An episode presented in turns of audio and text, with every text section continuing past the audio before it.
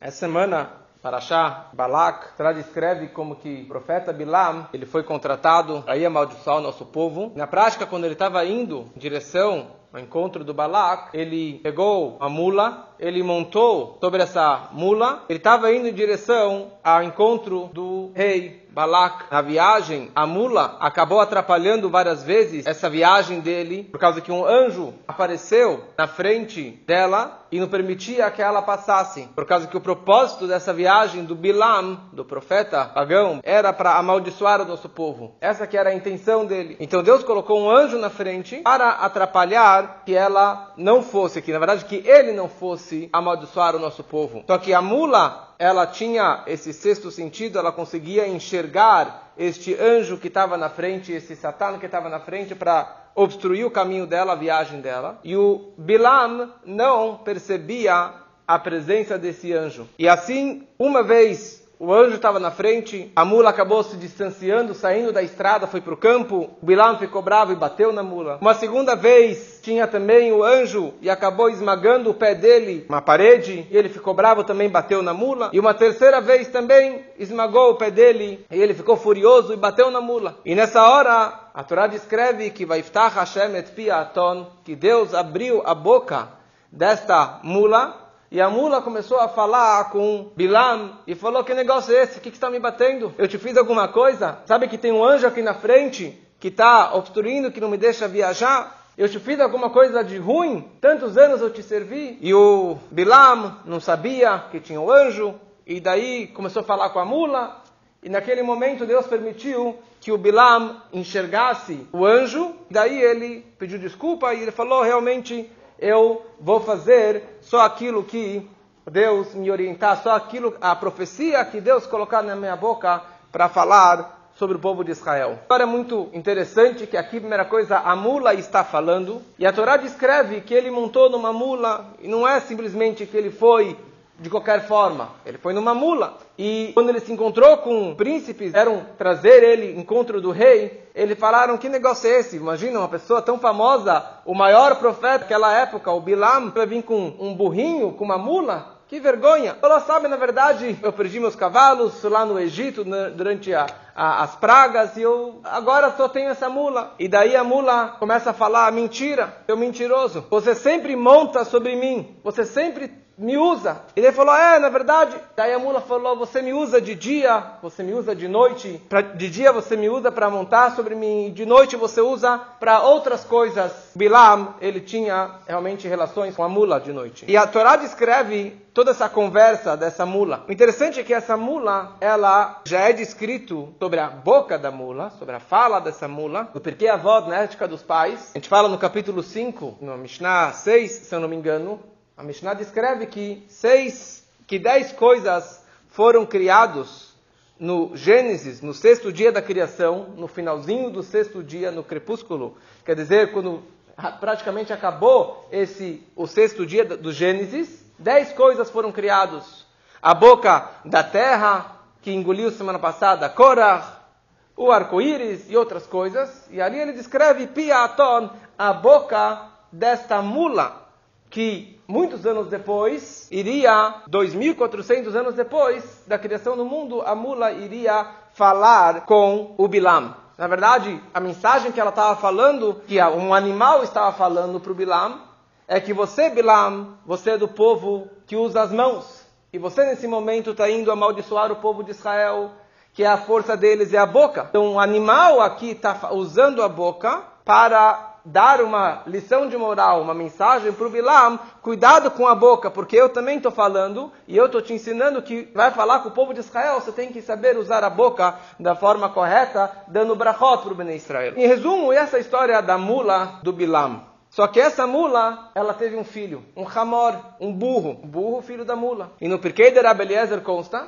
qual foi o burro, o burrinho que a mula teve? Era o burro que Abraham Avino ele usou para Akedat Yitzhak. Quando Abraham foi levar, no décimo teste, ele foi levar o seu filho Yitzhak para a oferenda que Deus havia ordenado. E Abraham, ele madrugou, ele carregou o seu burro e ele colocou no burrinho a lenha e a faca para ir fazer o sacrifício de Yitzhak. E assim continua a história inteira do teste de Abraham Avino. Este burro que foi usado para Abraham nesse teste era um burro, assim consta nos livros, no Medrash, era o filho daquela mula. Ok? Depois passam mais alguns séculos, praticamente 360 anos, e chega a história de Moshe Rabbeinu. Moshe ele sai de Midian com a Tzipora, com a, com a esposa e com os dois filhos, e eles estavam indo para o Egito em ordem de Deus para salvar o povo, para falar com o faraó, para tirar o povo do Egito. E daí está escrito que Moshe pegou et Ishtov et Banav, a sua esposa e seus filhos, vai arquivem alachamor.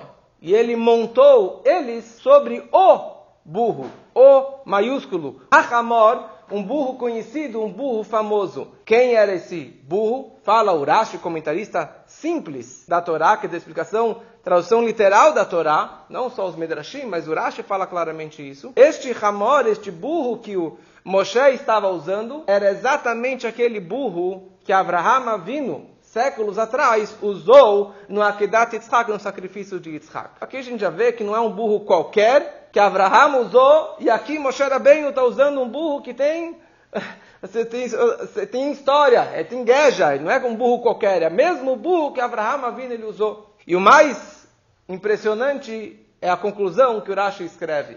O Rashi fala que este burro é o mesmo burro que Mashiach vai se revelar na hora que ele vai redimir o povo de Israel. Quer dizer, este burro vai durar milênios, até, se Deus quiser, agora, quando Mashiach se revelar. E Mashiach uma das duas formas que Mashiach vai se revelar é Aniverochev Alachamor.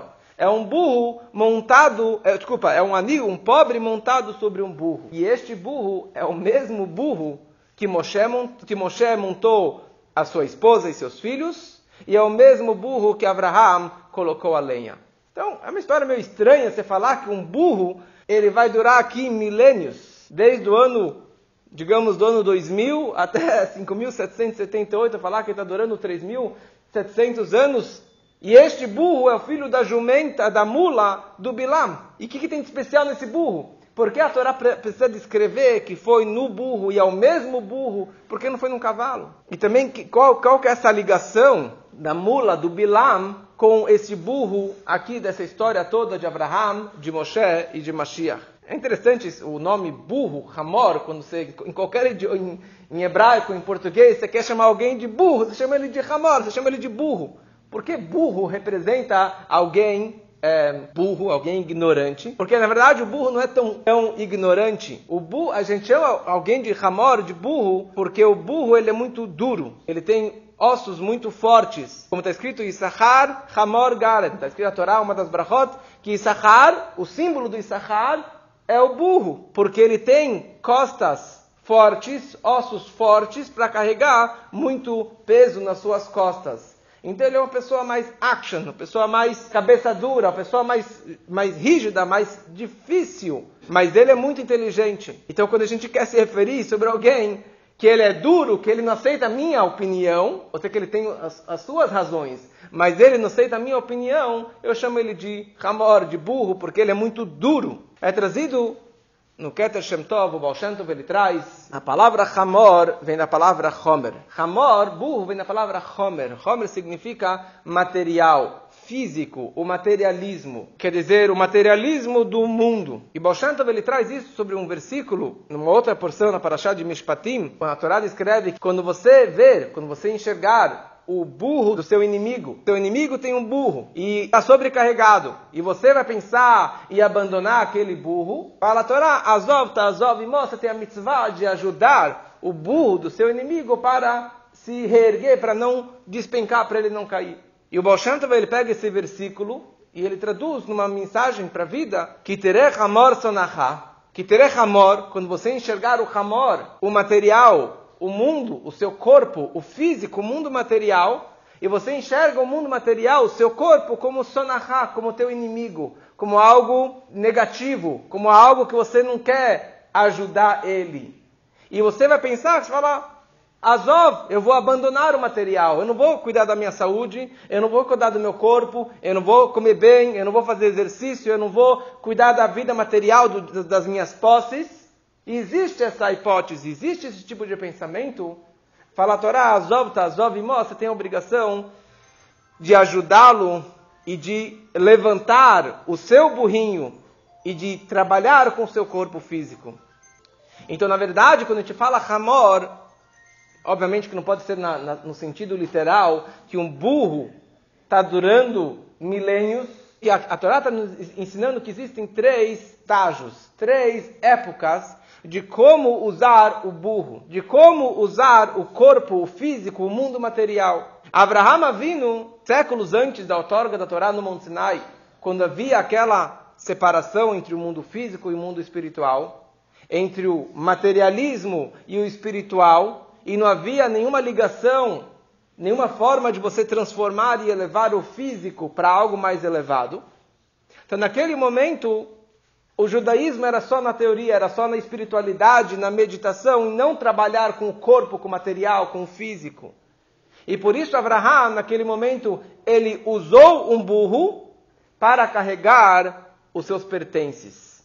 Carregar a lenha, carregar o facão, mas ninguém montou sobre o burro, porque ele, o homem, e o burro não tinha nenhum acesso, não tinha nenhuma ligação. Não tinha como trabalhar, por isso que ele só colocou a madeira e o facão. Passam séculos e chega Matan Torá, a outorga da Torá, que foi com Moshe Rabbeinu, e a novidade da outorga da Torá no Monte Sinai foi que os céus desceram para a terra e a terra subiu para os céus. O espiritual desceu e se conectou e se infiltrou no material. E o material também tem acesso e pode ser transformado e ser elevado. Que essa que foi a grande novidade do Monte Sinai. Então, Moshe Rabbeinu, quando ele estava indo em direção ao Egito, que na verdade era para chegar no Monte Sinai, ele já estava começando a trabalhar e cultivar o físico, o hamor, o homer, o materialismo.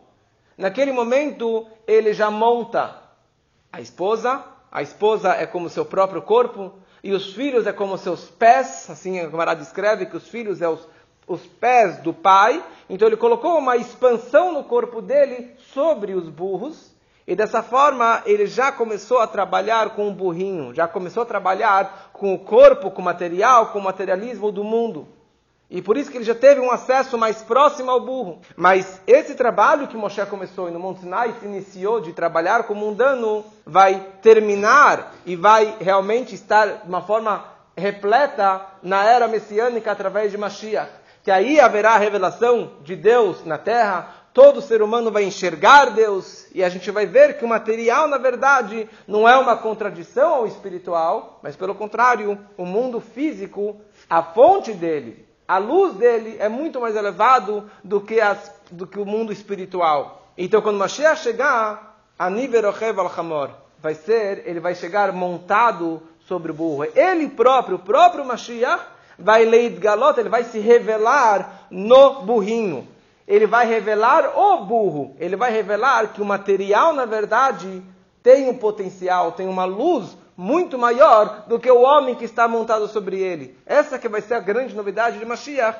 que ele vai montar sobre o burro e não, é, não vai ser um desprezo, pelo contrário, isso vai ser o maior elogio, que ele vai revelar que todo material, todo esse mundo físico é algo muito elevado. Mas aqui nesse, no meio dessa história aparece Bilam. Bilam, um profeta pagão, que queria acabar com o nosso povo, queria fazer as maiores maldições contra o nosso povo. Bilam, ele também madrugou que nem Abraham, ele próprio montou o seu jumento e ele foi lá e montou, ele próprio montou em cima da mula. Só que Bilam, ao invés de trabalhar com a mula, ao invés de trabalhar de elevar o físico, o homer, o material, ele na verdade acabou se rebaixando abaixo do mundo físico. Ele acabou abraçando o materialismo, o Gashmiut, o Homer, de uma forma que ele mergulhou tanto, a tal ponto que ele ficou abaixo da própria mula. Ele usava a mula de dia e usava ela de uma outra forma de noite. Quer dizer, ele virou um mecabela. Ele acabou recebendo energias negativas de um, de um animal, de um animal, de uma mula. Então, quer dizer, Bilam ele, ao invés de, de transformar o mundo físico, de, de, de trazer energia para o mundo físico, ele acabou sendo influenciado deste mundo físico, desse, dessa mula dele. Então a mensagem de tudo isso é que o nosso propósito na vida é de ter esses burrinhos, é de ter o material, de ter o corpo, mas você saber cada vez mais refinar o mundo físico, refinar o mundo material e usar o mundo, o dinheiro, a saúde, a comida material para algo mais elevado. E é isso que vai trazer a revelação de Mashiach montado sobre um jumento que vai ser um jumento muito sagrado, que assim seja muito em breve, se Deus quiser.